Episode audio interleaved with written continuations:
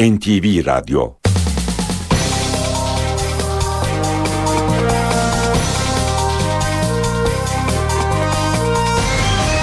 İşe Giderken Mutlu sabahlar. Ben Aynur Altunkaş. Bugün 7 Mart Perşembe işe giderkenle karşınızdayız. Saat 9'a kadar Türkiye ve dünya gündemindeki gelişmeleri, gazete manşetlerini, piyasa verilerini, yol ve hava durumlarını aktaracağız. Önce gündemin öne çıkan başlıklarına bakalım. 34 kişinin hayatını kaybettiği Uludere olayıyla ilgili rapor Meclis Alt Komisyonu'nda kabul edildi. Raporda olayda kasıt yok denildi. Başbakan Erdoğan teröre çözüm sürecinde kadınlardan destek istedi. Anneler dağ yolu değil okul yolu gözlesin dedi.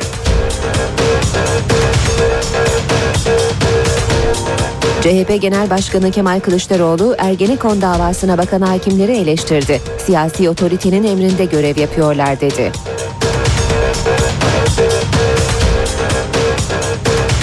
Eski Kara Kuvvetleri Eğitim ve Doktrin Komutanı Emekli Kor General İzzettin İyigün 28 Şubat soruşturması kapsamında tutuklandı.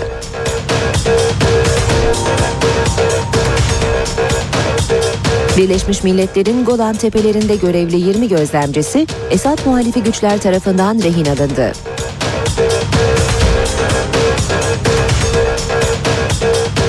Suriye'nin Rakka kentinden kaçmak için çok sayıda kişi Akçakale sınır kapısında bekliyor. Türkiye'nin Suriye tarafında bir kamp kurması gündemde. Fenerbahçe UEFA Avrupa Ligi'nde Pilsen'le karşılaşıyor. Saat 20'deki maç Star TV ve NTV Radyo'dan canlı yayınlanacak. İşe Giderken gazetelerin gündemi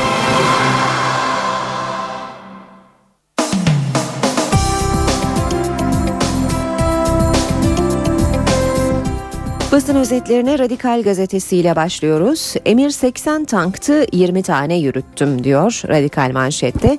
28 Şubat döneminde Sincan'da tankların yürütülmesi emrini veren komutanlardan iyi gün 80 tank yürütseydim çok büyük etki yaratırdı demiş.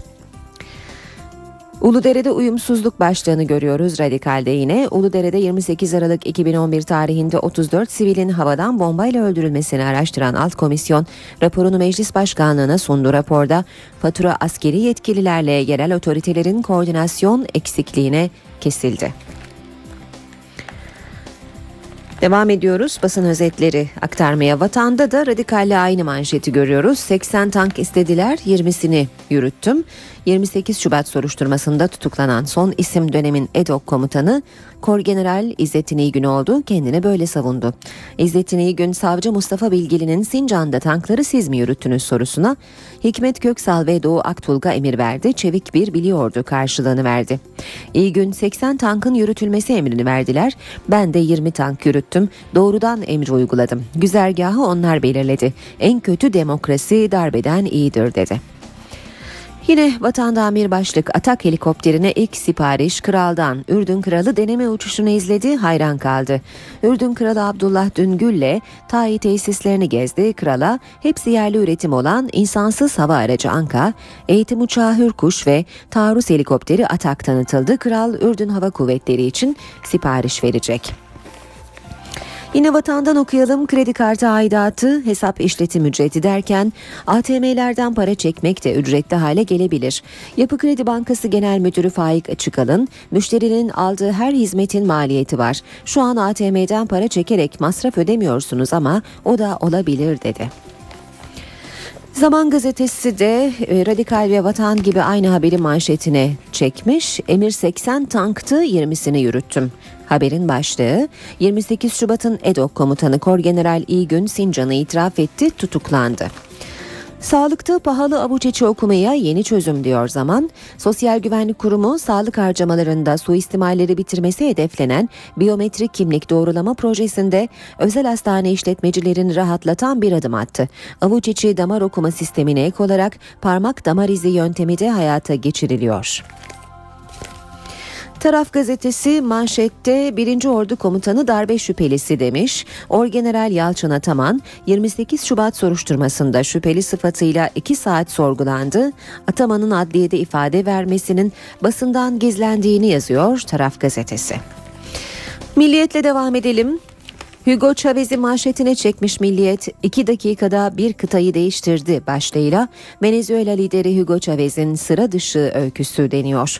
Venezuela'yı 14 yıl yöneten Hugo Chavez sadece ülkesine değil dünya siyaset tarihine de damga vurdu. Chavez'e iktidar yolunu açan aslında başarısız bir darbe girişimiydi. 1992'de darbeyi gerçekleştiremeyince yakalanan Chavez'in televizyona çıkarılmasına izin verilmiş.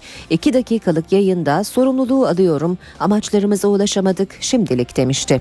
Bu konuşmayla onu sahiplenen halk 7 yıl sonra da iktidara taşıdı. Chavez Küba ile yakınlaşıp Amerika'ya cephe aldı. Özelleştirme değil sürekli kamulaştırma yaptı. Petrol gelirlerini yoksullara dağıttı. Kısa sürede efsane oldu. Onun ardından Güney Amerika'da sırasıyla Brezilya, Bolivya, Ekvador, Nikaragua, Guatemala, Paraguay, Uruguay, El Salvador ve Peru'da sol hükümetler kuruldu.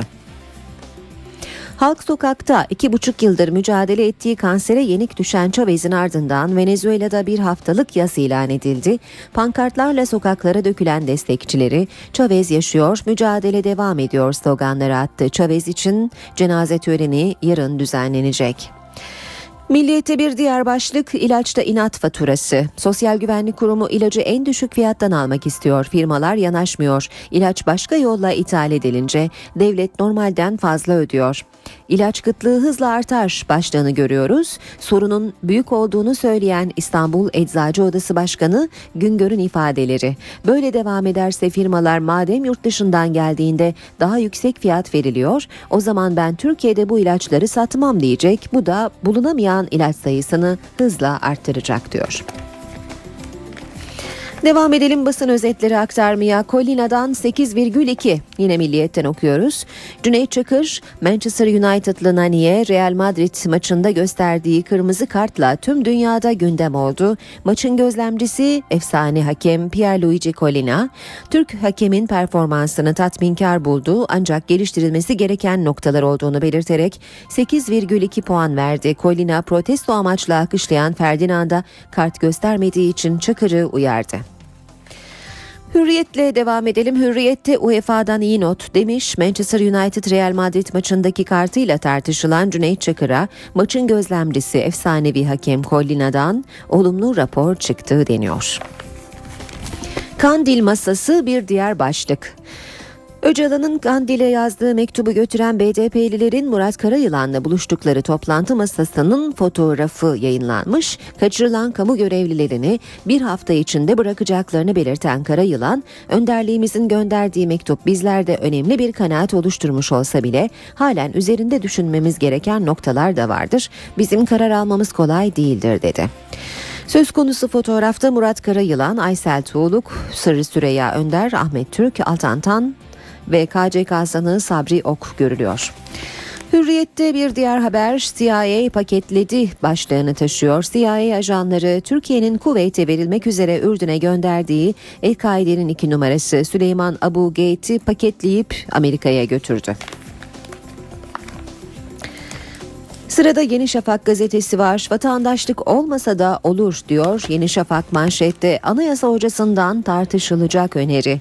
Anayasa hukukçusu Profesör Serap Yazıcı çözüm süreciyle birlikte sık sık gündeme gelen vatandaşlık tanımı konusunda çok tartışılacak bir öneride bulundu. Yeni anayasada vatandaşlık tanımının yer alması gerekmez. Bu uzlaşmayı teşvik eder demiş Yazıcı. Devam ediyoruz basın özetlerine. Akşam gazetesi var sırada. Akşamda hedef Kandil komutası mıydı? manşetini görüyoruz. BDP eş başkanının şüphesi Demirtaş, Ankara İmralı Kandil hattındaki olağanüstü trafiği yorumlamış. BDP heyeti Kandil'e mektup götürürken neden bomba yağdığını sordu. Bombalama biz e, Türkiye'de havalimanındayken başladı. Kuzey Irak'a indiğimizde sürüyordu. Kandil haber gönderip heyetin güvenliği için görüşmeyi iptal ettik dedi. Kuzey Irak'tan Ankara'yı aradık ve durdurulmasını istedik. Bombalama bittikten saatler sonra görüşmeyi yeniden kabul ettiler diyor Selahattin Demirtaş. Devam ediyoruz basın özetlerine yine akşamdan okuyalım. İşte Sierra'nın ölüm raporu. Saray Sierra cinayetinin adli tıp raporuna ilişkin bilgileri görüyoruz. Ölüm nedeni başa isabet eden tek bir darbe, tecavüz yok, kanda uyuşturucuya rastlanmadı. Yine bir diğer başlık ya o şiiri hiç alma ya aslına sadık kal. Milli Eğitim Bakanı'ndan sansür tepkisi. Kimsenin buna hakkı yok diyen Nabi Avcı yayın evlerine hedef aldı. En son Edip Cansever'in şiirinden bir mısra çıkartıldı. Bazı yayın evleri iktidar muhafazakar. Böylece kendimizi daha yakın bir kimlikte tanıtırız diyorsa bu ayıptır. Ya o şiiri hiç alma ya da aslına sadık kal. Yine Habertürk'ten okuyalım. Vahşilik diyor Habertürk manşette. Kadın döven cezasını çeker. Erdoğan kadına şiddetle ilgili ilk kez konuştu. Kadına el kaldıran her vahşi hukuk çerçevesinde cezasını çekecek. Türk Metal'in Kadınlar Kurultayı'nda konuşan Başbakan annelere seslenip Türkiye'nin tüm kadınları teröre dur derse terör biter dedi. Sonra kadına şiddeti kınadı. Kadına, çocuğa şiddet bize inançlarımıza yapılmış saldırıdır. Cumhuriyete geçelim. Cumhuriyetin manşeti gel de sen bu parayla geçin. 800 lira büyük para diyen Bakan Çelik asgari ücretliyi kızdırdı. Bakan Çelik 3-4 kişilik bir ailenin asgari ücretle geçinebileceğini söyledi. Yoksulluk sınırının 3000 lira olduğu Türkiye'de Çelik'in niye geçinemeyeceksiniz 800 lira büyük para peynirin zeytinin ekmeğin fiyatı belli şeklindeki konuşması sendikaların tepkisini çekti deniyor haberde. Velilere tekbirlerle saldırdılar. AKP hükümetinin toplumda yarattığı e, ayrışmanın gerici saldırıya dönüştüğünü yazıyor Cumhuriyet gazetesi. Kağıthane'deki Gültepe İlkokulu'nun İmam Hatip Ortaokulu'na dönüştürülmesini protesto eden öğrenci ve velilere okulun önünde toplanan yaklaşık 40 kişilik grubun tekbir getirerek taş ve demir çubuklarla saldırdığı belirtiliyor. Sabah gazetesine bakalım son olarak da iklim değişince yumruk çözüldü. Van'da hükümetle yaptığı protokolü fesheden BDP'li belediye süreçle birlikte değişti. Gelin ortak çalışalım. Van depreminden sonra kentin kaderini değiştirmek isteyen Çevre ve Şehircilik Bakanlığı ile BDP'li Büyükşehir Belediyesi arasında altyapı ve konut sorunlarını çözmek için bir protokol imzalandı. Ancak Van Belediye Başkanı Bekir Kaya KCK'dan tutuklanınca BDP'li belediye biz kendimiz yapacağız diyerek protokolü tek taraflı feshetti. Süreçle değişen hava Van'a da yansıdı yansıdığı bir belediye heyeti 4 gün önce Bayraktar'a gidip Fes'ten, Fesih'ten vazgeçtik tüm işleri sizinle yapalım dedi. Şimdi protokol yenilenecek, kente yatırım akacak.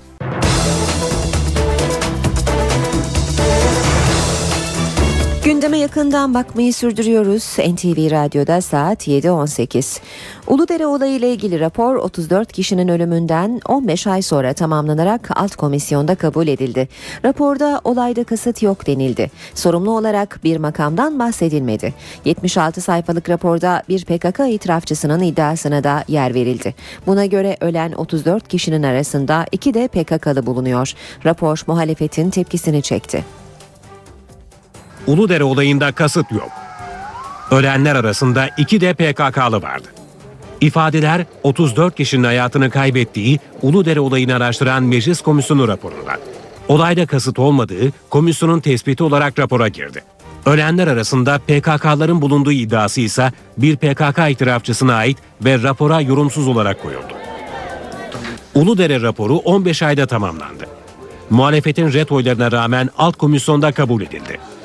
76 sayfalık rapor komisyon üyesi milletvekillerine okundu ancak dağıtılmadı. Komisyon raporunda Uludere olayına kaza denilmedi, herhangi bir özüre yer verilmedi, sorumlu olarak bir makam ya da kişi ismi gündeme getirilmedi. Komisyon sınır geçişinin açılmasını, geçişlerin elektronik donanımla kontrol edilmesini, bir operasyon düzenlenmesi halinde de valiliklere haber verilmesini önerdi. Muhalefet, Uludere adi bir vaka olarak görülmeye çalışılıyor eleştirisiyle rapora tepkili.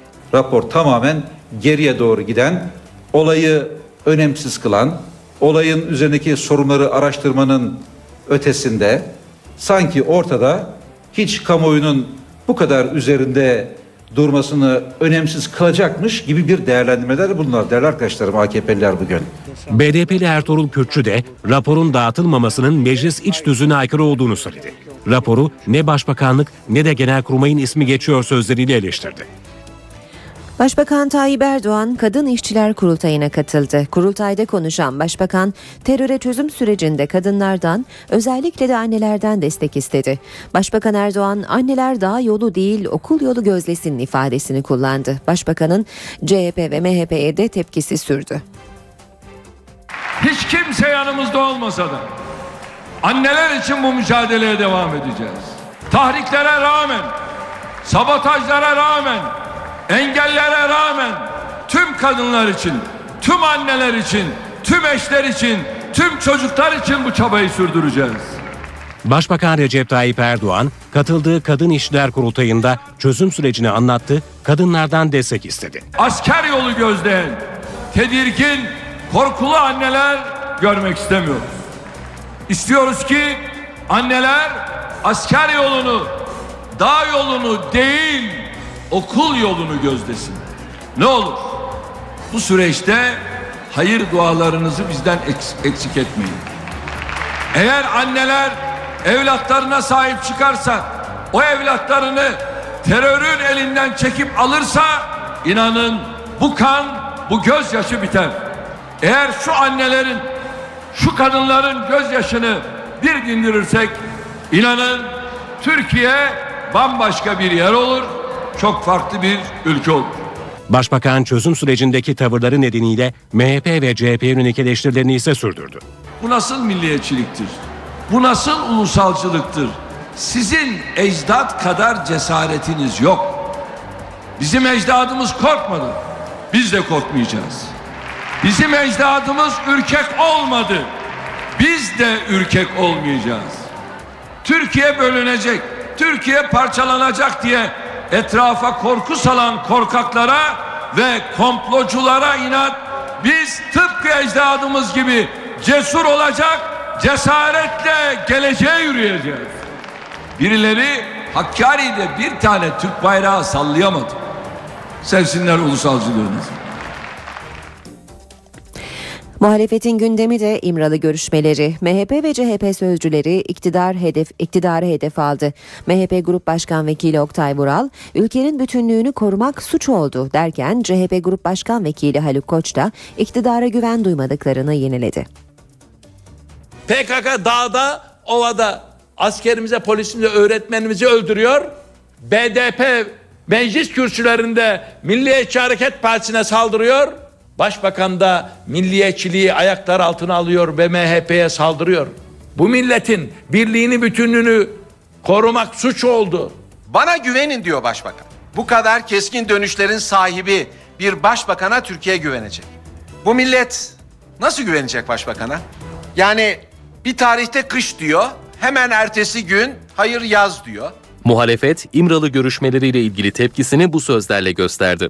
BDP, PKK'nın kaçırdığı kamu görevlilerinin serbest bırakılması için oluşturulacak heyete MHP ve CHP'nin de katılabileceği çağrısı yapmıştı. O çağrıya da iki partiden sert yanıt geldi. Utanç verici bir teklif. Öncelikle bunu BDP'den ça tarihi çağrı diye manşetler atılanlara da sesleniyorum. Yeter artık ya. Türkiye Cumhuriyeti bir hukuk devleti. Eğer elinde bir tutuklu var ise, gözaltında birisi var ise yasalar çerçevesinde yürütülen soruşturmalarla, davalarla ilgilidir. BDP ise tutanakları kimin sızdırdığından çok sürece odaklanılması gerektiği görüşünde. Çok önemli ve tarihi bir süreçten geçiyoruz. Bu sürecin eee, bir yol kazasına uğramaması, bir eee, tekrardan bir umutsuzluğa dönüşmemesi bizim açımızdan önemli. Önemli olan bugün başlatılan bu diyalog müzakereye dönüşecek mi? Basının da medyanın da biraz buna katkı sunması gerekiyor. İşe giderken 28 Şubat soruşturması kapsamında ifadesi alınan eski Kara Kuvvetleri Eğitim ve Doktrin Komutanı Emekli Korgeneral İzzettin İyigün tutuklanarak cezaevine gönderildi. İyigün'e savcılık sorgusunda tankların Sincan'dan geçirilmesine ilişkin emri siz mi verdiniz? Tankların yürütülmesi darbe öncesi son eylem ya da hükümeti tehdit miydi soruları yöneltildi. 28 Şubat soruşturmasında tutuklananların sayısı 76'ya yükseldi. 28 Şubat sürecinde Sincan'da tankları kim yürüttü sorusuna yanıt arayan savcılık bu kez de dönemin eğitim ve doktrin komutanı emekli kor general İzzettin İyigün'ü ifadeye çağırdı. İstanbul'dan Ankara'ya terörle mücadele ekipleri tarafından getirilen İyigün soruşturmaya tepki gösterdi. Türkiye Cumhuriyeti'ne 43 sene hizmet etmiş şerefli insanlarız ya. Soruşturma savcısı Mustafa Bilgili tarafından 3 saat sorgulanan İyigün'e tankların Sincan'dan geçirilmesine ilişkin emri siz mi verdiniz? Tankların yürütülmesi darbe öncesi son eylem ya da hükümeti tehdit miydi soruları yöneltildi. Türk Silahlı Kuvvetleri yasalardan aldığı güçle hareket eder. Hiçbir şey emir komuta zincirinin dışına çıkamaz. Benim tek başıma tankları güzergah dışına çıkartarak Sincan'dan geçirme yetkim yok. Emri dönemin Kara Kuvvetleri Komutanı Hikmet Köksal ve Kurmay Başkanı Doğu Aktulga vermiştir. Ben de verilen emri uyguladım. İyi Güne 2004 yılında bir gazeteye verdiği röportajda soruldu. Röportajdaki Sincan'da tankları yürüten benim, demokrasiye balans ayarını ben yaptım şeklindeki açıklamaları hatırlatıldı. O röportajda sadece emir komuta zinciri içerisinde gerçekleşen süreci anlattığını belirten İyi Gün, en kötü demokrasi darbelerden ve askeri müdahaleden iyidir diye konuştu. Savcılık sorgusunun ardından İyi Gün tutuklanması talebiyle nöbetçi özgürlük hakimliğine sevk edildi. 3 saat süren hakimlik sorgusunun ardından mahkeme İyi Gün'ün tutuklanmasına karar verdi. CHP Genel Başkanı Kemal Kılıçdaroğlu'ndan Ergenekon davasına bakan hakimlere eleştiri geldi. Çocuklarına çok ağır bir miras bıraktılar diyen CHP lideri Ergenekon hakimlerinin siyasi otoritenin emrinde görev yaptığını savundu. Recep Tayyip Erdoğan Batı'nın hangi ülkesine giderse gitsin ona ilk sorulan soru milletvekilleri gazetecilerdir. Niçin bunlar tutuk? Diyor ya Kılıçdaroğlu gidip beni şikayet ediyor. Dünyadan haberi yok ki fakirin. Ne olduğunu bilmiyor ki. Birkaç sözle bu Silivri hakimleri için söyleyeyim. Hakim diyoruz onlara, yargıç diyoruz ama onlar ne yargıçtır ne de hakimdir arkadaşlar. Siyasi otoritenin emrinde görev yapan kişilere yargıç denmez. Siyasi otoritenin beklentileri üzerine karar verenlere de yargıç denmez. Çünkü yargıç vicdanını kiraya vermeyen insana yargıç denir. O kişiler çocuklarına çok ağır bir miras bıraktılar. Onların çocukları benim babam Silivri'de yargıçtır diyemeyeceklerdir hiçbir zaman. Başbakan Yardımcısı Bülent Arınç, Almanya'nın başkenti Berlin'de katıldığı bir konferansta tutuklu gazetecileri de ilgilendiren yeni düzenlemeyi anlattı. Arınç, örgüt propagandası şiddete yöneltmiyorsa bu suç olmaktan çıkarılacak dedi. Düzenlemenin pazartesi günü Bakanlar Kurulu'nda açıklanması bekleniyor. Bugünlerde bir kanun gelecek. Pazartesi günü Bakanlar Kurulu var. Herhalde orada açıklamasını yapacağız. Eğer bir insan örgütün açıklamalarını yapsa bile, propagandasını yapsa bile bu açıklama, bu propaganda kitleleri şiddete, silaha, tehdide yöneltmiyorsa suç olmaktan çıkarılacak. Sanıyorum ki o gazeteci olarak o sıfatla içeride bulunanlardan bu maddeleri ihlal etmiş olanların çoğu da bundan istifade edecek. 15 yıl önce 7 kişinin öldüğü Mısır çarşısındaki patlama davasının gerekçeli kararı açıklandı. Mahkeme kararına göre patlama LPG'den değil bombadan kaynaklandı. Raporda Pınar Seley'in parmak izine bir başka bomba yapımında kullanılan malzemede rastlandığı bilgisi de yer aldı. Mahkeme başkanı ise verilen karara neden şerh koyduğunu yazdı. Sosyolog Pınar Seley'in müebbet hapis cezasına çarptırıldığı Mısır çarşısı davasının gerekçeli kararı açıklandı. Karara göre patlamanın nedeni LPG değil, el yapımı bomba. 407 sayfalık gerekçeli kararda bombanın evde imal edildiği, yapılan aramada TNT kalıplarının bulunduğu yazıyor. Pınar Selin parmak izinin Taksim'de bir sanat atölyesinde ele geçirilen bomba yapımında kullanılan malzemelerin üzerinde bulunduğu da gerekçeli kararda yer aldı. Selin PKK terör örgütüne katılarak siyasi eğitim aldığı, örgüt içinde Leyla kod adını kullandığı, bomba eğitimi aldığı, eylem talimatları verdiği ve bu eylemi de onun gerçekleştirdiği belirtildi. Mahkeme başkanı gerekçeli kararda müebbet hapis cezasına neden karşıt görüş bildirdiğini de açıkladı. Başkana göre patlamanın bir bomba sonucu meydana geldiği tespit edilemedi. Sanık Pınar Selin atılı suçu işlediğine dair kesin ve inandırıcı deliller bulunamadı. 1998 yılında meydana gelen patlamada 7 kişi yaşamını yitirmiş, 127 kişi yaralanmıştı. Selek daha önce iki kez beraat etmiş, Yargıtay 9. Ceza Dairesi Selek'e ceza verilmesi gerekçesiyle bu kararı iki kez bozmuştu. Birazdan üç büyük şehrimizin trafik notlarını aktaracağız ve spor haberlerine bakacağız. Şimdi kısa bir aramız var. Ara vermeden önce gündemin başlıklarını hatırlatalım. 34 kişinin hayatını kaybettiği Uludere olayıyla ilgili rapor Meclis Alt Komisyonu'nda kabul edildi. Raporda olayda kasıt yok denildi. Başbakan Erdoğan teröre çözüm sürecinde kadınlardan destek istedi. Anneler dağ yolu değil okul yolu gözlesin dedi.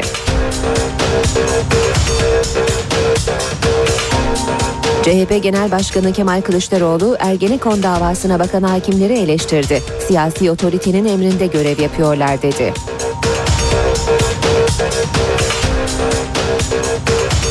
Eski Kara Kuvvetleri Eğitim ve Doktrin Komutanı Emekli Korgeneral İzzettin İyigün 28 Şubat soruşturması kapsamında tutuklandı.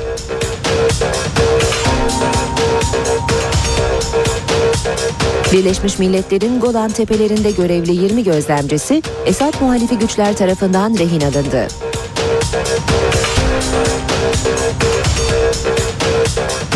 Suriye'nin Rakka kentinden kaçmak için çok sayıda kişi Akçakale sınır kapısında bekliyor. Türkiye'nin Suriye tarafında bir kamp kurması gündemde. Fenerbahçe UEFA Avrupa Ligi'nde Pilsen'le karşılaşıyor. Saat 20'deki maç Star TV ve NTV Radyo'dan canlı yayınlanacak.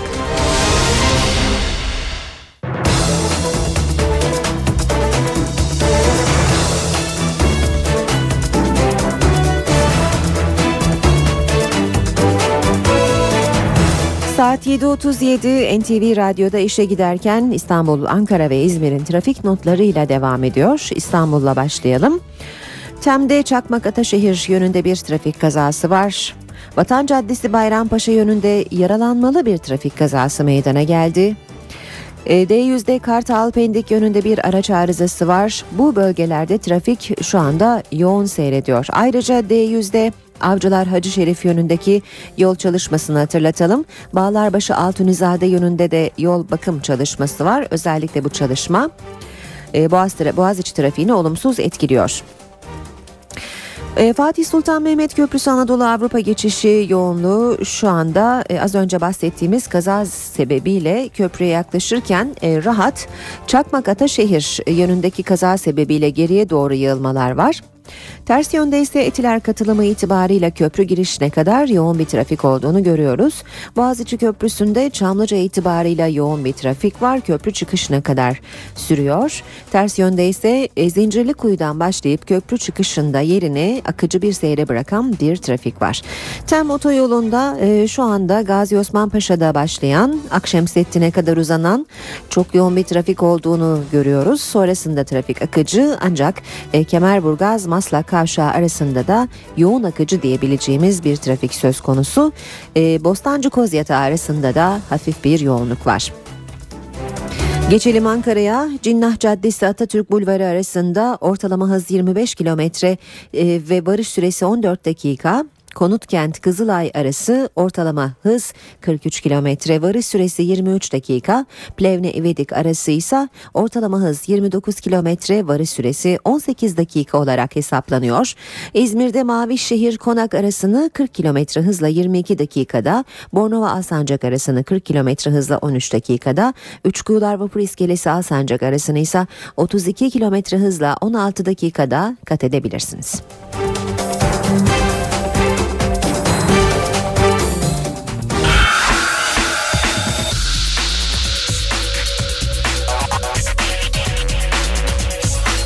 Spor sayfaları.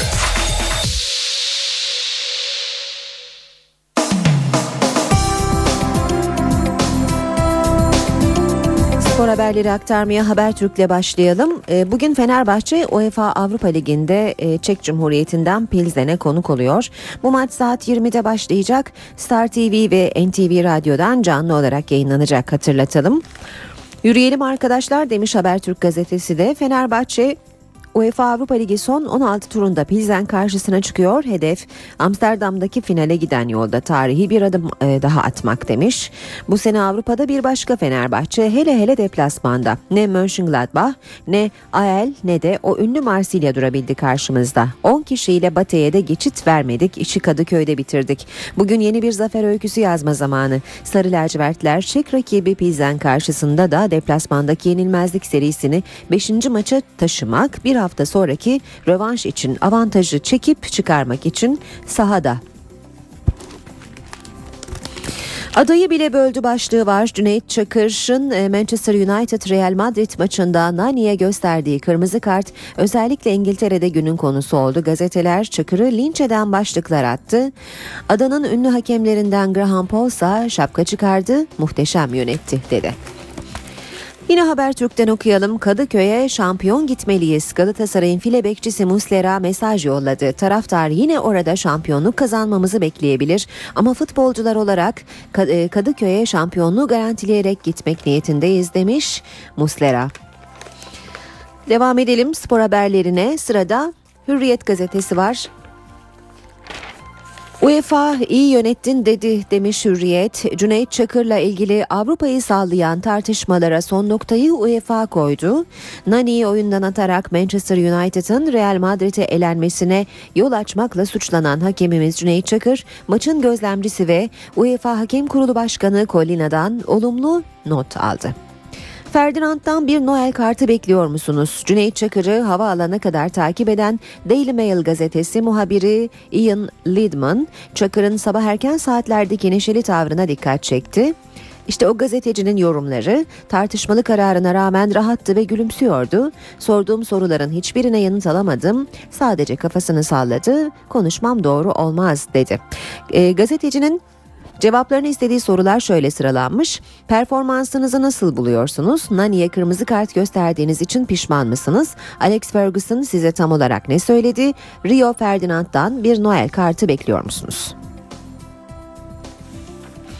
Devam ediyoruz. Hürriyet gazetesinden aktarmaya Sarı lacivertliler bu akşam Victoria Pilsen karşısında yeni zaferle çeyrek finale.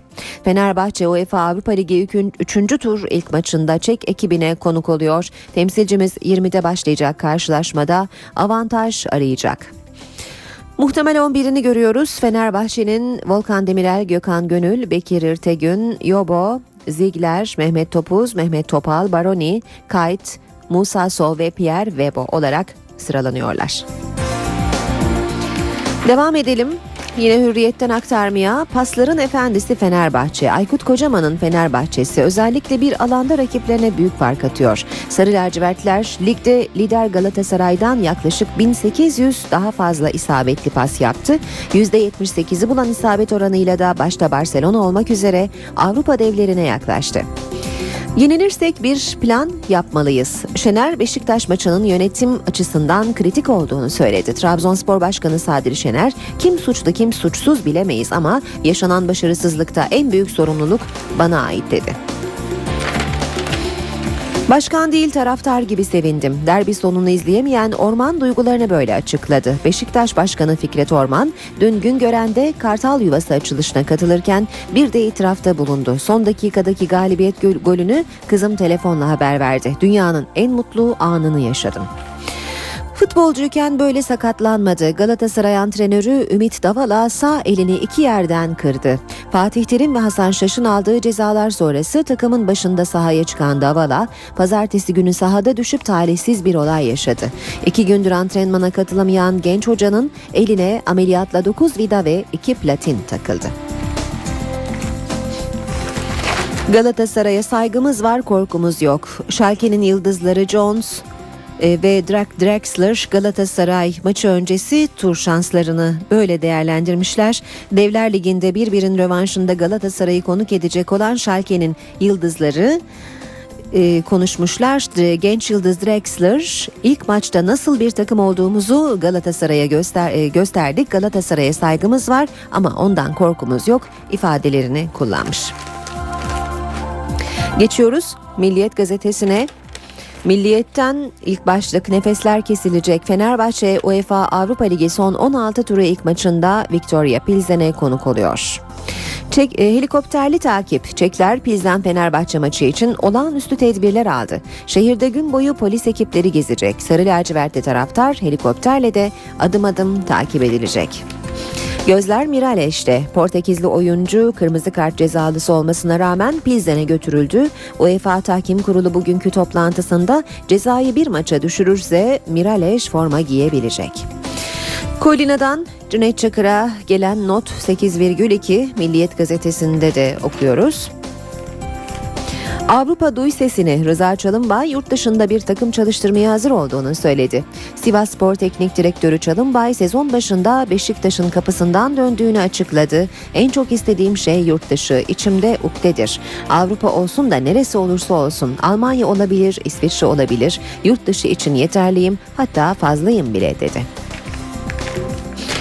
Efes duvarı yıktı. 7 maçlık galibiyet serisini Panathinaikos deplasmanında noktalamak zorunda kalan Efes, Alba Berlin karşısında yeniden ayağa kalktı. Temsilcimiz son 2 dakikada geriye düşse de süper yıldızlarıyla kazandı. Skor 91-86. Spor haberlerini böylece bitiriyoruz. NTV Radyo'da işe giderken devam ediyor. Hatırlatma yaparak bu bölümü noktalayalım. Bu akşam e, Pilsen Fenerbahçe maçı saat 20'den itibaren Star TV ve NTV Radyo'dan canlı olarak yayınlanacak.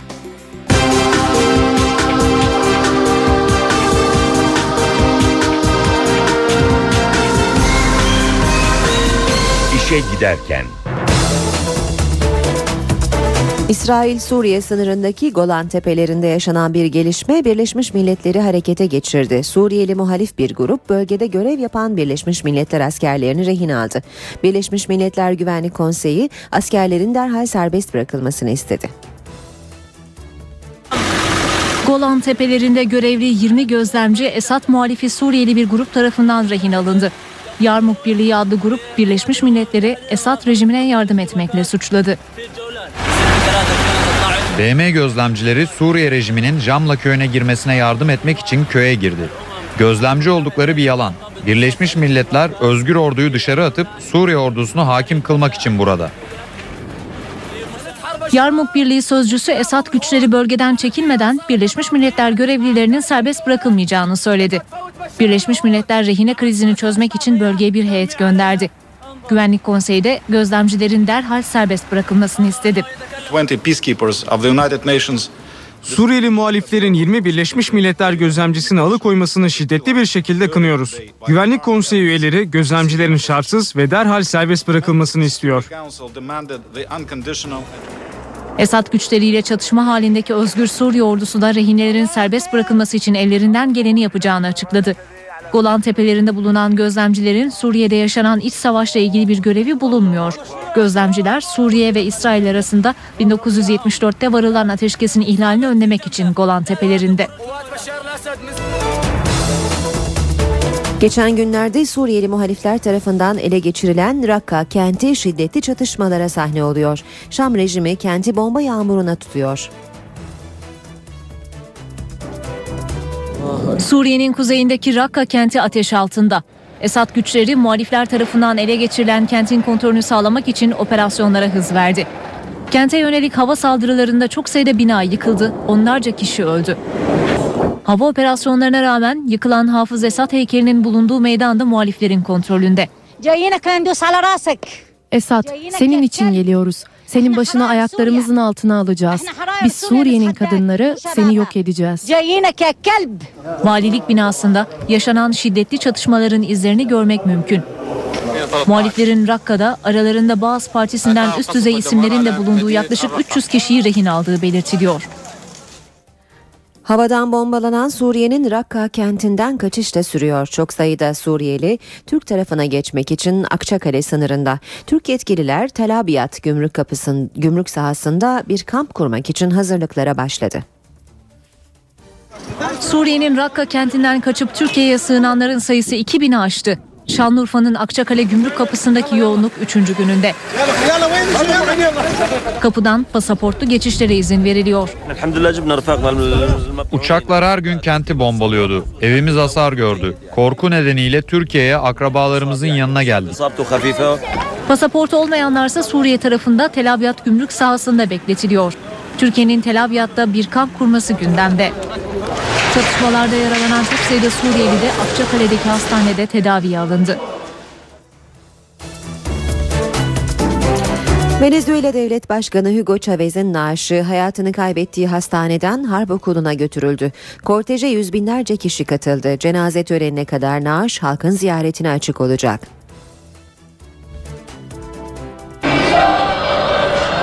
Venezuela 14 yıllık lideriyle vedalaşıyor. Hugo Chavez'in naaşı hayatını kaybettiği hastaneden bir zamanlar eğitim gördüğü harp okuluna götürüldü. Korteje eşlik etmek için yüz binlerce kişi başkent Caracas sokaklarındaydı. Venezuelalılar Chavez'in tabutuna dokunabilmek için birbirleriyle yarıştı. Hugo Chavez ülkemizin uyanmasını sağladı. İnsanların uyanmasını sağladı. Biz sosyal adaletsizlikler içerisinde uyuyorduk. Harp okulunda büyük bir tören düzenlendi. Törene Chavez'in ailesi, Arjantin Devlet Başkanı Cristina Fernandez, Uruguay Devlet Başkanı Jose Mujica ve Bolivya Devlet Başkanı Evo Morales de katıldı. Törenin ardından Chavez'in naaşı halkın ziyaretine açıldı. Naaş, cenaze töreninin yapılacağı ana kadar ziyarete açık kalacak. Milyonlarca kişinin katılması beklenen törende Güney Amerika'dan pek çok liderin yanı sıra İran Cumhurbaşkanı Mahmut Ahmadinejad da yer alacak. Eski Fransa Devlet Başkanı Nicolas Sarkozy ülkenin ihtiyacı olursa siyasete dönebileceği mesajını verdi. Fransa'da yayınlanan haftalık dergiye konuşan Sarkozy siyasete dönmek istemediğini ancak Fransa'da durumun giderek kötüleşmesi yüzünden buna mecbur kalabileceğini söyledi. Sarkozy bir zaman gelir sizin seçiminizin önemi kalmaz. İstemeseniz bile sırf ülkeniz adına siyasete atılmaya mecbur kalabilirsiniz dedi. Sarkozy geçen yılki seçim yenilgisinin ardından siyaseti bıraktığını açıklamıştı. Ancak merkez sağ seçmenlerin bir bölümü parti içindeki liderlik krizi yüzünden Sarkozy'nin siyasete dönmesini talep ediyor. İngiltere Kraliyeti'nin son varisi kız olabilir. Cambridge Dükü William ve eşi Kate Middleton'ın Temmuz ayında doğacak bebeğinin kız olduğu tahmin ediliyor. Sebep Kate'in ağzından kaçırdığı sözler.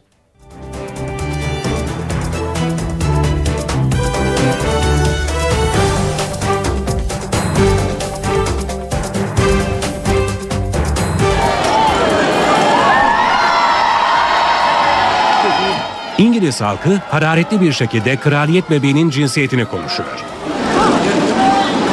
Konunun gündeme gelmesinin nedeni tahtın ikinci sıradaki varisi Prens William'ın hamile eşinin bir ziyaret sırasında sarf ettiği sözler. Kendisine oyuncak ayı hediye edilen Düşes Kate, teşekkür ederim bunu kızım için alıyorum diyecekken kızın sözcüğünün ilk harfini telaffuz edip duraksadı. Kate'in ağzından kaçırdığı tahmin edilen sözlere kalabalığın içinden tepki gecikmedi. Temmuz ayında dünyaya gelmesi beklenen bebeğin kız olduğu iddiası İngiliz gazetelerinde manşet oldu. Ancak kraliyet ailesi konuyla ilgili sessiz kalmayı tercih ediyor. Kraliyet geleneklerine göre bebeğin cinsiyeti doğuma kadar kamuoyuyla paylaşılmıyor. İngiltere'de geçen yıl yapılan kanun değişikliğine göre Kate ile William'ın ilk çocukları kız olursa da tahtın varisi sayılacak. Dünyada her dört bankadan biri siber saldırıya uğruyor. Son saldırı haberi Çek Cumhuriyeti'nden geldi. Siber saldırılar Çek Cumhuriyeti'nin finans sistemini felç etti. Belçika, Avusturya ve Fransız bankalarının Çek Cumhuriyeti'ndeki şubelerinin internet siteleri eklendi. Bilgisayar korsanları internet üzerinden yapılan bankacılık hizmetlerini engelledi. Banka müşterilerin kişisel bilgilerine veya hesaplarına herhangi bir zarar gelmedi. Ancak Çek Cumhuriyeti Merkez Bankası ve Prag borsası da saldırılardan etkilendi. Geçtiğimiz ay Amerika Merkez Bankası Fed de siber saldırıya uğradı. Hacker grubu Anonymous'un saldırısıyla bazı bankacıların kişisel bilgileri çalındı. Türkiye'de bankalara yapılacak siber saldırılara karşı önlemler artırılıyor. Bankacılık Düzenleme ve Denetleme Kurulu bankaların her yıl siber saldırı tatbikatı yapmalarını istiyor. NTV Radyo 34 kişinin hayatını kaybettiği Uludere olayıyla ilgili rapor Meclis Alt Komisyonu'nda kabul edildi. Raporda olayda kasıt yok denildi. Başbakan Erdoğan teröre çözüm sürecinde kadınlardan destek istedi. Anneler dağ yolu değil okul yolu gözlesin dedi.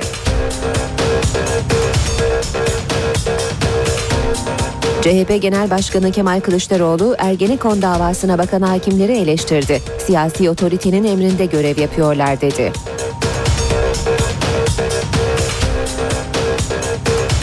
Eski Kara Kuvvetleri Eğitim ve Doktrin Komutanı Emekli Korgeneral İzzettin İyigün 28 Şubat soruşturması kapsamında tutuklandı.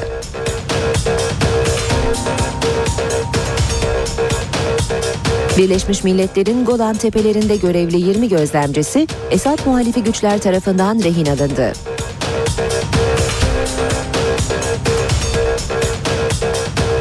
Suriye'nin Rakka kentinden kaçmak için çok sayıda kişi Akçakale sınır kapısında bekliyor. Türkiye'nin Suriye tarafında bir kamp kurması gündemde.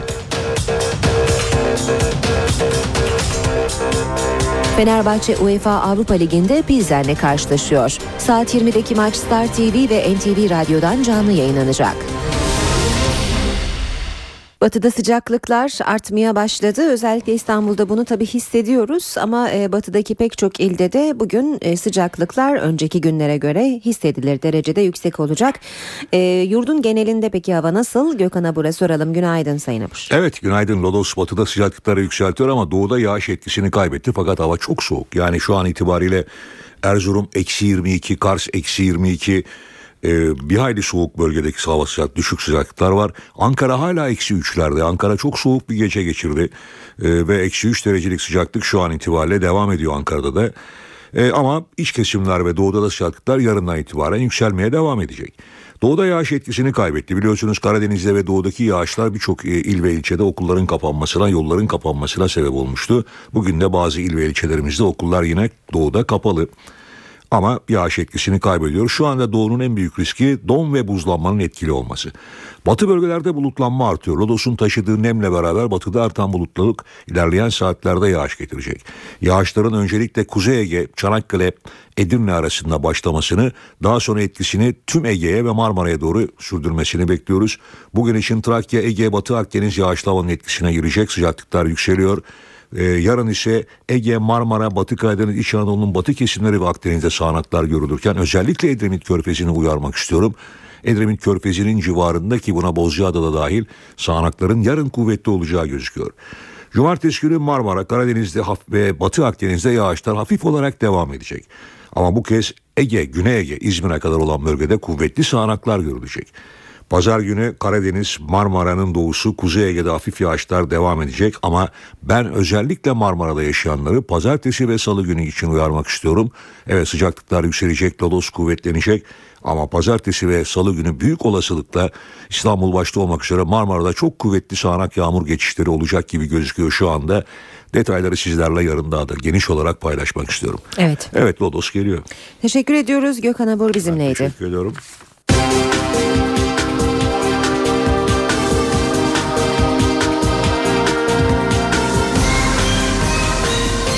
İşe giderken. İşe giderken gazetelerin gündemi.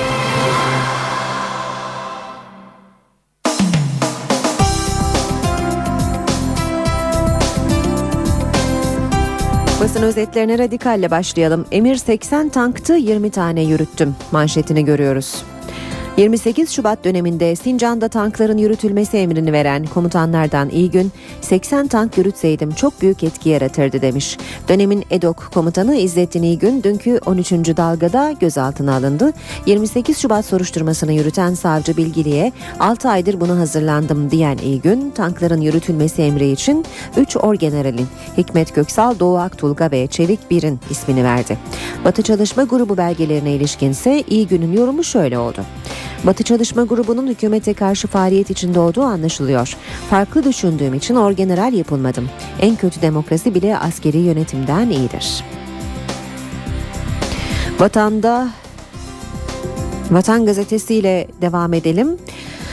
Vatan gazetesinde de yine aynı haberi bugün manşette görüyoruz. İyi günün açıklamalarını manşetine taşımış. E, Vatan 80 tank istediler 20'sine yürüttüm başlığını atmış. 28 Şubat soruşturmasında tutuklanan son isim dönemin EDOK komutanı Korgeneral İzzettin İyigün oldu. Kendini böyle savundu. İyigün 80 tankın yürütülmesi emrini verdiler. Ben de 20 tank yürüttüm. Doğrudan emri uyguladım. Güzergahı onlar belirledi demiş. Atak helikopterine ek sipariş kraldan. Ürdün kralı deneme uçuşunu izledi, hayran kaldı. Ürdün kralı Abdullah Gül, e, Abdullah dün Gül'le Tayi tesislerini gezdi. Krala hepsi yerli üretim olan insansız hava aracı Anka, eğitim uçağı Hürkuş ve taarruz helikopteri Atak tanıtıldı. Kral Ürdün Hava Kuvvetleri için sipariş verecek. Bir ATM'ler kalmıştı. Kredi kartı aidatı, hesap işletim ücreti derken ATM'lerden para çekmekte ücretli hale gelebilir. Yapı Kredi Bankası Genel Müdürü Faik Açıkalın müşterinin aldığı her hizmetin maliyeti var. Şu an ATM'den para çekerken masraf ödemiyorsunuz ama o da olabilir dedi. Geçelim Hürriyet gazetesine. Hürriyet'te CIA paketledi başlığı manşette. CIA ajanları Türkiye'nin Kuveyt'e verilmek üzere Ürdün'e gönderdiği El-Kaide'nin iki numarası Süleyman Ebu Gayt'i paketleyip Amerika Birleşik Devletleri'ne götürdü. Yine Hürriyetten bir başlık Kandil masası. Öcalan'ın Kandil'e yazdığı mektubu götüren BDP'lilerin Murat Karayılan'la buluştukları toplantı masasının fotoğrafı yayınlanmış. Fotoğrafı Hürriyet'te de görüyoruz. E, masada Murat Karayılan, Aysel Tuğluk, Sırrı Süreyya Önder, Ahmet Türk, Altantan ve KCK sanığı Sabri Ok var. Kaçırılan kamu görevlilerini bir hafta içinde bırakacaklarını belirten Karayılan, önderliğimizin gönderdiği mektup bizlerde önemli bir kanaat oluşturmuş olsa bile halen üzerinde düşünmemiz gereken noktalar da vardır. Bizim karar almamız kolay değildir dedi. Cüneyt Çakır haberleri yine bugün e, gazetelerde. UEFA'dan iyi not. Manchester United Real Madrid maçındaki kartıyla tartışılan Cüneyt Çakır'a maçın gözlemcisi efsanevi hakem Colina'dan olumlu rapor çıktı. UEFA Hakem Komitesi Başkanı da olan gözlemcinin yaklaşımını İngilizler Colina Çakır'dan memnun diye duyurdu. United'ın eski futbolcusu Keane de pozisyonu izledikçe kırmızı kartı anlıyorsunuz dedi. Basın özetlerinde Milliyet gazetesi var sırada. Milliyet e, birinci sayfasında Hugo Chavez'in yaşam öyküsüne yer vermiş. İki dakikada bir kıtayı değiştirdi. Başlığını taşıyor haber. Venezuela lideri Hugo Chavez'in sıra dışı öyküsü diyor. Venezuela'yı 14 yıl yöneten Hugo Chavez sadece ülkesine değil dünya siyaset tarihine de damga vurdu. Chavez'e iktidar yolunu açan aslında başarısız bir darbe girişimiydi. 1992'de darbeyi gerçekleştiremeyince yakalanan Chavez'in televizyona çıkarılmasına izin verilmiş. 2 dakikalık yayında sorumluluğu alıyorum amaçlarımıza ulaşamadık şimdilik demişti.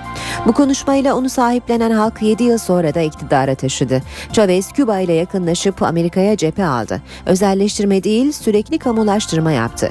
Petrol gelirlerini yoksullara dağıttı. Kısa sürede efsane oldu. Onun ardından Güney Amerika'da sırasıyla Brezilya, Bolivya, Ekvador, Nikaragua, Guatemala, Paraguay, Uruguay, El Salvador ve Peru'da sol hükümetler kuruldu.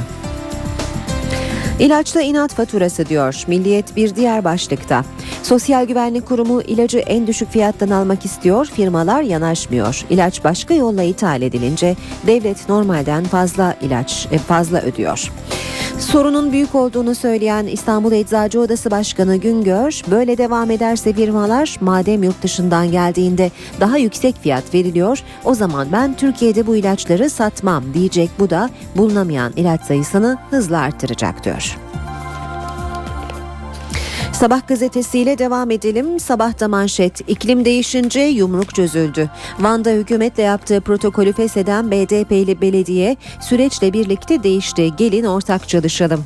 Van depreminden sonra kentin kaderini değiştirmek isteyen Çevre ve Şehircilik Bakanlığı ile BDP'li Büyükşehir Belediye arası, Belediyesi arasında altyapı ve konut sorunlarını çözmek için bir protokol imzalandı. Ancak e, Van Belediye Başkanı Bekir Kaya KCK'dan tutuklanınca BDP'li belediye belediye biz kendimiz yapacağız diyerek protokolü tek taraflı feshetti. Bakan Bayraktar'ın ısrarına rağmen karar değişmedi. Süreçte değişen hava Van'a da yansıdığı bir belediye heyeti 4 gün önce Bayraktar'a gidip fesihten vazgeçtik tüm işleri sizinle yapalım dedi. Şimdi protokol yenilenecek, kente yatırım akacak.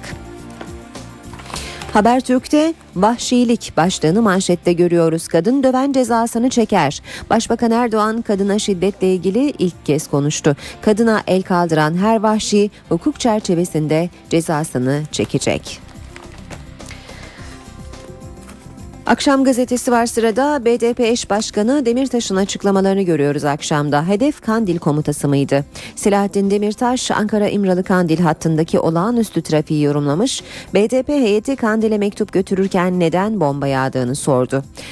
Bombalama biz Türkiye'de havalimanındayken başladı. Kuzey Irak'a indiğimizde sürüyordu. Kandil haber gönderip heyetin güvenliği için görüşmeyi iptal ettik dedi. Kuzey Irak'tan Ankara'yı aradık ve durdurulmasını istedik. Bombalama bittikten saatler sonra görüşmeyi yeniden kabul ettiler. Kandil'i buluşacağımız alanlar bombalanıyordu. İnsanın aklına acaba Kandil'in komuta heyeti imha mı edilmek istendi sorusu geliyor. Ya o şiiri hiç alma ya aslına sadık kal. Milli Eğitim Bakanı'ndan sansür tepkisi. Kimsenin buna hakkı yok diyen Nabi Avcı yayın evlerine hedef aldı. En son Edip Cansev- Cansever'in şiirinden bir mısra çıkartıldı. Bazı yayın evleri iktidar muhafazakar. Böylece kendimizi daha yakın bir kimlikle tanıtırız diyorsa bu ayıptır. Ya o şiiri hiç alma ya da aslına sadık kal dedi. Cumhuriyet var sırada 800 lira büyük para diyen Bakan Faruk Çelik asgari ücretliyi kızdırdı. Gel de sen bu parayla geçin. Bakan Çelik 3-4 kişilik bir ailenin asgari ücretle geçinebileceğini söyledi. Yoksulluk sınırının 3000 lira olduğu Türkiye'de Çelik'in niye geçinemeyeceksiniz 800 lira büyük para. Peynirin, zeytinin, ekmeğin fiyatı belli şeklindeki konuşması sendikaların tepkisini çekti. Devam ediyoruz basın özetleri aktarmaya.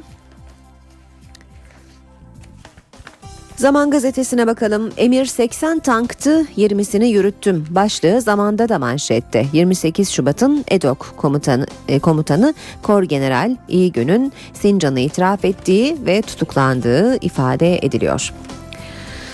Komisyon Uludere'yi yargıya havale etti. Şırnak'ın Uludere ilçesi sınırında 34 kişinin hayatını kaybettiği bombardımanı araştırmak üzere Meclis İnsan Hakları Komisyonu bünyesinde kurulan alt komisyon raporunu tamamladı. Raporda 28 Aralık 2011'de gerçekleşen olayın asker ve sivil yetkililer arasındaki koordinasyonsuzluktan kaynaklanmış bir ihmal olduğu belirtildi. Benzer hataların tekrarlanmaması için önlem alınması istendi. Yeni Şafak'ta manşet vatandaşlık olmasa da olur. Anayasa hocasından tartışılacak öneri. Anayasa hukukçusu Profesör Serap Yazıcı çözüm süreciyle birlikte sık sık gündeme gelen vatandaşlık tanımı konusunda çok tartışılacak bir, bir öneride bulundu. Yeni anayasada vatandaşlık tanımının yer alması gerekmez. Bu uzlaşmayı teşvik eder. Ankara gündemi.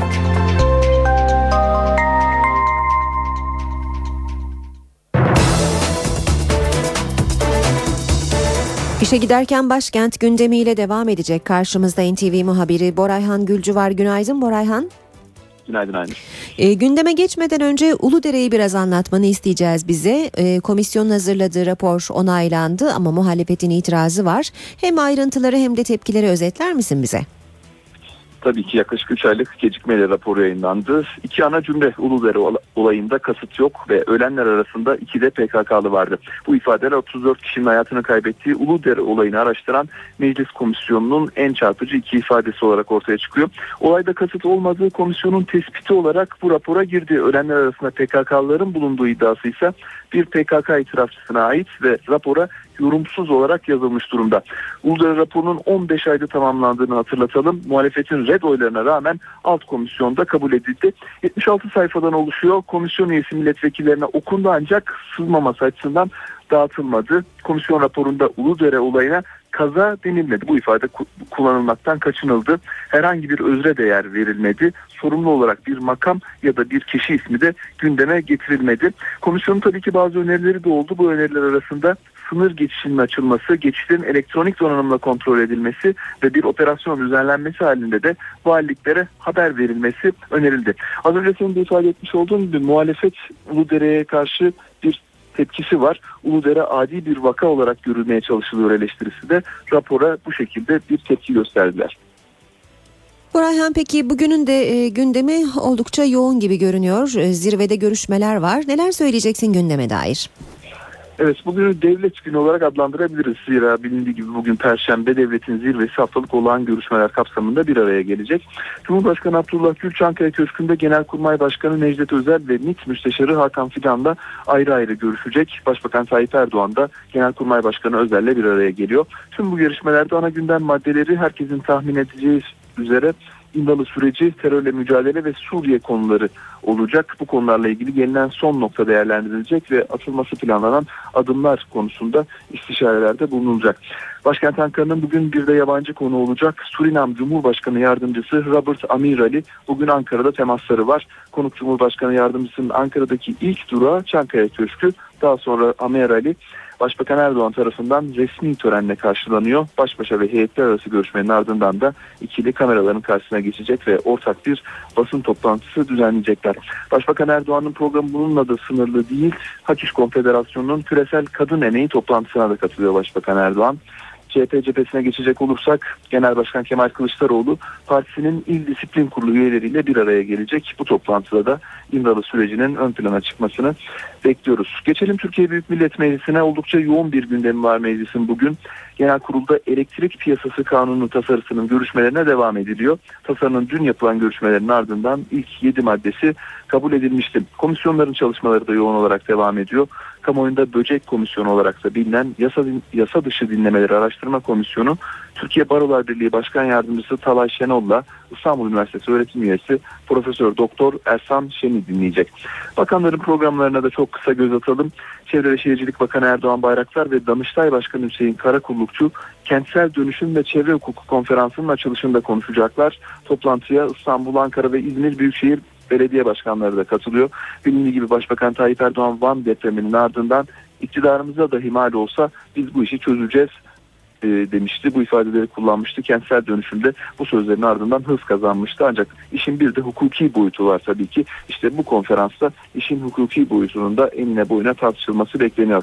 Son başlığımız Enerji Bakanı'ndan olacak. Enerji ve Tabii Kaynaklar Bakanı Taner Yıldız bölgesel ve küresel enerji güvenliği Türkiye'nin rolü konulu panele katılacak. Evet başkent Ankara'da bugün günün öne çıkan başlıkları bu şekilde olacak. Bizler de gün içerisinde canlı yayınlarla tüm bu gelişmeleri aktarmayı sürdüreceğiz. Borayhan Gülcü teşekkür ediyoruz. Kolay gelsin. İstanbul, Ankara ve İzmir'in trafik notlarını aktaracağız. İstanbul'da ölümlü bir kaza var. Vatan Caddesi'nde meydana geldi bu kaza. Bir saat önce meydana geldi ve e, yoğunluk hala devam ediyor.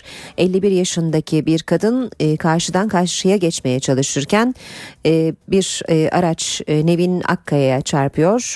Nevin Akkaya olay yerinde hayatını kaybederken sürücünün olay yerinden kaçtığı ifade ediliyor. Bu kaza sebebiyle bir saat önce yaşanan yoğunluk hala devam ediyor Vatan Caddesi'nde. Fatih Sultan Mehmet Köprüsü Anadolu Avrupa geçişinde yoğunluğun e, Çakmak Köprüsü gerisinden başladığını görüyoruz. Çavuş başında trafik açılıyor ancak Kavacığa yaklaşırken yeniden kısa süreli bir yoğunluk olduğunu görüyoruz. Ters yön akıcı sadece gişelerden sonra hafif bir yoğunluk var. Tem otoyolunda da e, rahat bir trafik var düne göre. Akşemsettin Viyadüğü Maslak Kavşağı arasında yoğunluk var. Sonrasında köprüye kadar e, Maslak'tan itibaren trafik rahat. E, bugün Mahmut Bey e, ve karayolları arasında da oldukça akıcı bir trafik olduğunu gözlüyoruz. E, Gazi Osman Paşa Tekstil Kent arası ise yoğun seyrediyor. E5'te e, Avrupa yakasında Çoban Çeşme İncirli arası çift yönlü bir yoğunluk var. Devamında Topkapı'dan itibaren Darül Aceze'ye kadar yoğun bir trafik olduğunu görüyoruz. E, Haliç Ayvansaray arası da yoğun seyrediyor. Boğaziçi Köprüsü'nde Çamlıca itibarıyla köprü çıkışına kadar yoğun bir trafik var. Zincirlikuyu'dan da yine köprü çıkışına kadar sürücüleri zorlayan bir e, trafik olduğunu görüyoruz. Anadolu yakası tem otoyolunda Ataşehir Dudullu Kavşağı arası yoğun seyrediyor. Hem Kartal Kavşağı'ndaki çalışmalar hem de bu e, yönde meydana gelen bir araç arızası sebebiyle şu anda Maltepe'den itibaren e, Kartal'a kadar çok yoğun bir trafik olduğunu görüyoruz. Kozyatağı Bostancı arasında da yoğunluk çift yönlü olarak sürücüleri zorluyor.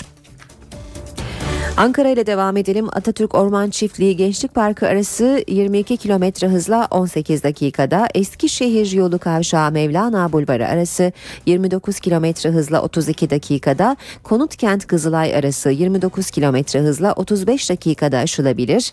İzmir'de Mavişehir Konak arasında ortalama hız 32 kilometre.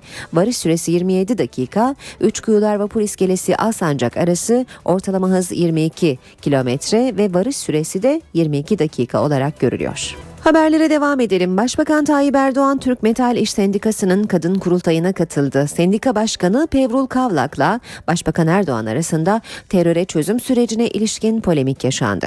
Sendika Başkanı'nın kıdem tazminatı tartışması ve taşeronlukla ilgili sert eleştirilerine de Başbakan tepki gösterdi. Biz artık bu terör belasından kurtulmak istiyoruz.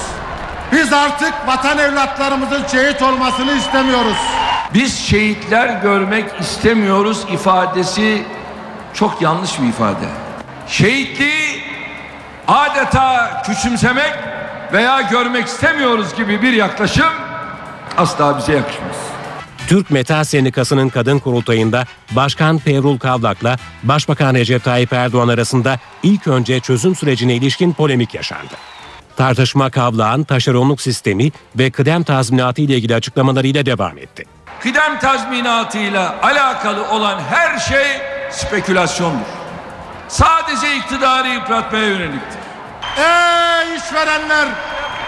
Allah sizin gözünüzü doyursun, gözünüzü.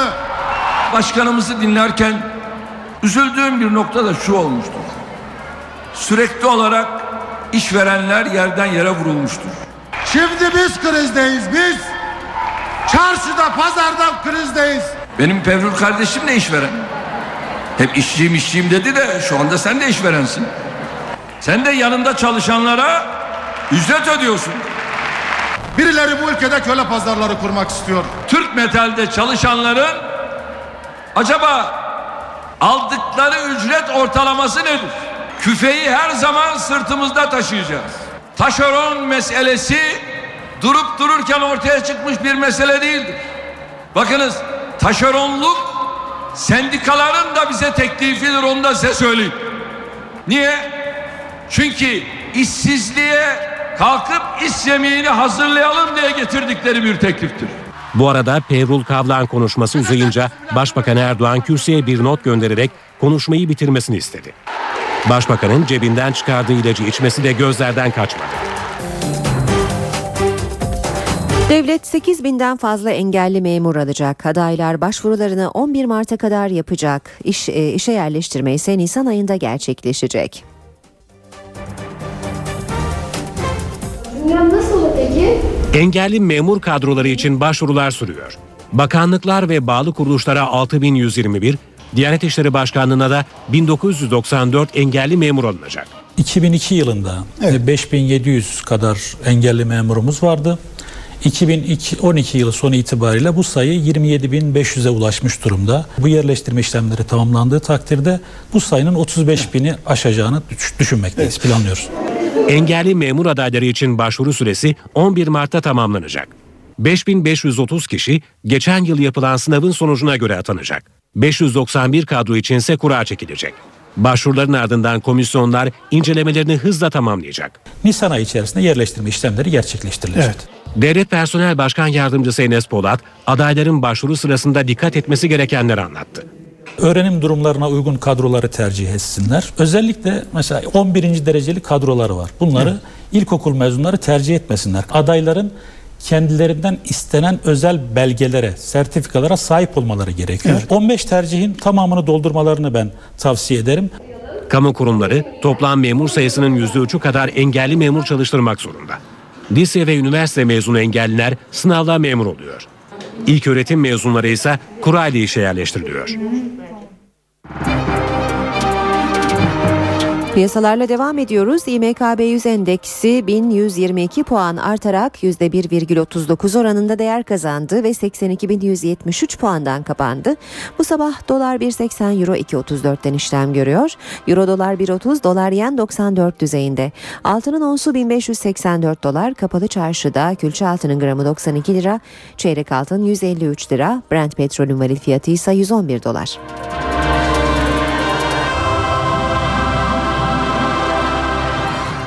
NTV Radyo İşe giderken de kısa bir ara vereceğiz saat 8.31. Ben Aynur Altunkaş. Aranın ardından gündeme yakından bakmaya devam edeceğiz. Gündemin başlıklarını da bu arada hatırlatalım bir kez daha.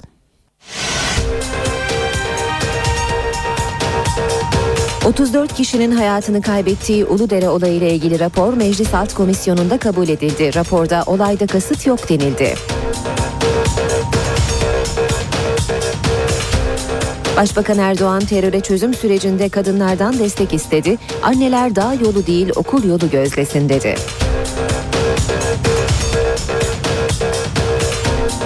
CHP Genel Başkanı Kemal Kılıçdaroğlu Ergenekon davasına bakan hakimleri eleştirdi. Siyasi otoritenin emrinde görev yapıyorlar dedi.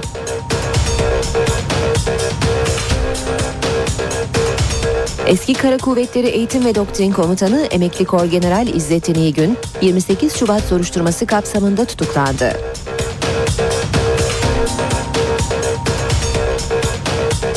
Birleşmiş Milletler'in Golan Tepelerinde görevli 20 gözlemcisi Esad muhalifi güçler tarafından rehin alındı.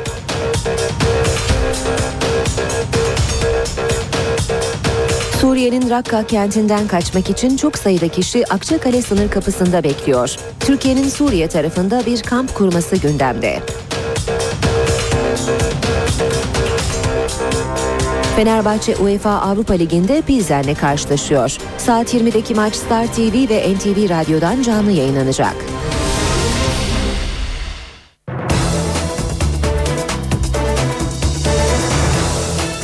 Gündeme yakından bakmaya devam edelim. Japon deprem uzmanından Türkiye'ye bir uyarı geldi. Fumio Kaneko birkaç yıl içinde Marmara Denizi'nde 7 ila 7,5 büyüklüğünde bir deprem olabileceğini söyledi. Japon bilim adamı olası depremin Marmara'da tsunami'ye de neden olacağı görüşünde. Kaç yıl içinde Marmara Denizi'nde 7 ila 7,5 büyüklüğünde bir deprem olabilir. Uyarı Japonya Uluslararası İşbirliği Ajansı Afet Yönetim Uzmanı Fumio Kaneko'dan geldi. Bursa'da yapılan deprem tatbikatına gözlemci olarak katılan bilim adamı olası Marmara depremiyle ilgili açıklamalar yaptı. Birçok bilim adamı depremin yakın zamanda olacağı görüşünde. Denizde olma ihtimali yüksek olan deprem en çok İstanbul'u etkileyecektir. Japon uzman olası depremin okyanus kıyısındaki kadar olmasa da bir tsunami etkisi yapacağı görüşünde. Deprem tsunami etkisi oluşturacaktır. İstanbul ve Bursa'da dalgalar tehlikeli boyutlara ulaşabilir. Ancak Japonya'da görülen etki tabii ki olmayacaktır. Hiçbir ülkenin depreme tam anlamıyla hazır olamayacağını belirten Kaneko, tatbikat ve çalışmaların aralıksız devam etmesi gerektiğini söyledi. Sabri Kara Mehmetoğlu 48 yaşında ev sahibi olabilmek için toplu konut idaresinin kurasına katıldı. Ama kura çekimi yapılmamışken salonda yığılıp kaldı. Kalp krizi geçiren Kara Mehmetoğlu'na ev sahibi olduğu haberinin verilmesi için yoğun bakımdan çıkması bekleniyor. TOKİ kurasında kalbi heyecana dayanamadı. TOKİ'nin Kırıkkale'de yaptığı 174 konutun hak sahiplerini ve konumunu belirlemek için kura çekimi vardı. B22 4. kat 17 numara. 48 yaşındaki Sabri Kara Mehmetoğlu da hak sahibi olma umuduyla oradaydı. Ama öylesine heyecanlandı ki bir anda fenalaştı. Daha önce anjiyo ameliyatı olan ve kalbine stent takılan Kara Mehmetoğlu'na ilk müdahale spor salonunda yapıldı. Kalp krizi geçiren Sabri Kara Mehmetoğlu hastaneye kaldırıldı. Onun adına TOKİ yetkilisi kurayı çekti ve Kara Mehmetoğlu konutlardan birinin sahibi olmaya hak kazandı. Ancak bu iyi haber yoğun bakımda olduğu için Kara Mehmetoğlu'na verilemedi. Gaziantep ve Düzce'de etkili olan lodos nedeniyle karbon monoksit gazından zehirlenen 3 kişi hayatını kaybetti. 500'e yakın kişi hastanelere kaldırıldı. Lodos gece boyunca etkili oldu. İki kişi yaşamını yitirdi, 500'e yakın kişi tedavi altına alındı. Gaziantep'te rüzgar şiddetini arttırınca kömür sobalarının bacalarındaki karbonmonoksit gazı evlerin içine doldu. Sabah baş ağrısı ve mide bulantısıyla uyanan onlarca kişi hastanelere başvurdu. 500'e yakın kişi tedavi altına alındı. 54 yaşındaki Hatice Bayer ve 84 yaşındaki Hatice Özel kurtarılamadı. İki bebeğin durumu da kritik. Karbonmonoksit gazı Düzce'de de can aldı. 21 yaşındaki üniversite öğrencisi Faruk Sarıbaş'ın cesedi evinde arkadaşları tarafından bulundu. İstanbul Büyükçekmece'de son dönemde köpekler esrarengiz bir şekilde ortadan kayboluyor. Olayla ilgili harekete geçen hayvanseverler köpeklerin araçla toplanarak bir fabrikaya götürüldüğünü ortaya çıkardı. Hayvanseverlerin köpek hırsızlığıyla suçladığı araç güvenlik kameralarına yakalandı. Sokağa giren beyaz otomobil çevredeki köpekleri topluyor. Sabah 7'de işte araç durdu orada. Bana söyledikleri biz belediyeden geliyoruz. Ee, Bunları topluyoruz işte kısırlaştırıyoruz dediler. İstanbul Büyükçekmece'de son zamanlarda onlarca köpek benzer şekilde kayboldu. Köpek sahipleri hayvanlarını medikal iplik fabrikasının çaldığını iddia ediyor. İddialarına dayanak olarak da bahsi geçen fabrikaya ait aracı gösteriyor. Onlardan biri de Çetin Barış. Fabrikaya gittik biz. Yetkililerle görüştük. Ee, onlar tabii inkar ediyor. 100 tane dedim şoförünüzü getirin dedim. Ben dedim üçünü dedim teşhis ederim dedim. Hayvan Hakları Dernekleri olayın peşinde. Önceki gün aracın sahibi firmaya baskın yapıldı. İddiaya göre bu köpeklerin bağırsaklarından ameliyat ipliği yapılıyor. O gün bu aracın burada ne olduğunu, niye burada olduğunu, bu aracı kimin kullanıp belki taşeron çalışıyor, belki başkalarından para alıyor. Bunun açıklamasını yapsın. Köpek bağırsağından iplik üretildiğine dair yani ameliyathanelerde kullanılan iplik üretildiğine dair bilgiler elde edindik. Bu firma şoförünün ve o aracı o gece kimin kullandığını bize açıklamasını istiyoruz. Aracın kendilerine ait olduğunu kabul eden şirket yetkilileri iddiaları yalanladı. Oranın satış müdürü "E, biz size köpek bağışlayalım dediler. Bizim onlara verdiğimiz cevap demek ki elinizde çok fazla köpek var. Mahalle hareketli. Polis kamera kayıtlarını inceliyor. E, suç duyurusunda bulunacağız bu iki firmayı da. E, ondan sonraki süreci hep birlikte izleyeceğiz. Hayvan bağırsağından medikal iplik yapmak 2008 yılında yasaklandı. Yeşilay Kadın Kolları Taksim'de alkol, sigara ve madde bağımlılığına karşı yürüdü. Grup Yaşamayı Seç, Bağımlı Olma Özgür Ol sloganları attı. Yürüyüşe Beyoğlu Belediye Başkanı Ahmet Misbah Demircan'dan da destek vardı. Yeşilay, alkol, sigara ve madde bağımlılığına karşı yürü. Galatasaray Meydanı'nın önünde toplanan Yeşilay Kadın Kolları, yaşamayı seç ve bağımlı olma, özgür ol sloganlarıyla vatandaşları sağlıklı yaşamaya çağırdı. Mesajımız sağlıklı, üretken, bağımlılıklardan uzak ve özgür bir yaşamayı seçin. Halkımıza böyle sesleniyoruz. Ee, biliyoruz ki biz sigara, alkol, uyuşturucu madde, teknoloji ya da yanlış yeme alışkanlıkları gibi her türlü kötü alışkanlık ve bağımlılıktan kurtulduğumuz takdirde bizler sağlıklı yaşamayı seçmiş olacağız. Beyoğlu Belediye Başkanı Ahmet Misbah Demircan da kadınlara destek verdi. Özellikle çocuklarımıza, gençlerimize iyi alışkanlıklar edindirelim. Özellikle spor gibi, kültür sanat faaliyetleri gibi bu tip aktivitelerin içerisine onları çekmek suretiyle kötü alışkanlıklara onları yönlendirecek zeminden uzak tutmak ve onları korumak aslında bir anlamda koruyucu hekimliği e, o misyonu yerine getirmek üzere gayret ediyoruz. Ve Yeşilay da tamamen bunları yapıyor. Gruba Üsküdar Kent Orkestrası da eşlik etti. Yeşilay her yıl 1-7 Mart Yeşilay haftasında toplumu bilinçlendirmeye yönelik etkinlikler düzenliyor. Bu haberle işe giderken sona eriyor. Ben Aynur Altunkaş. Gelişmelerle saat başında yeniden buluşmak üzere. Hoşçakalın. NTV Radyo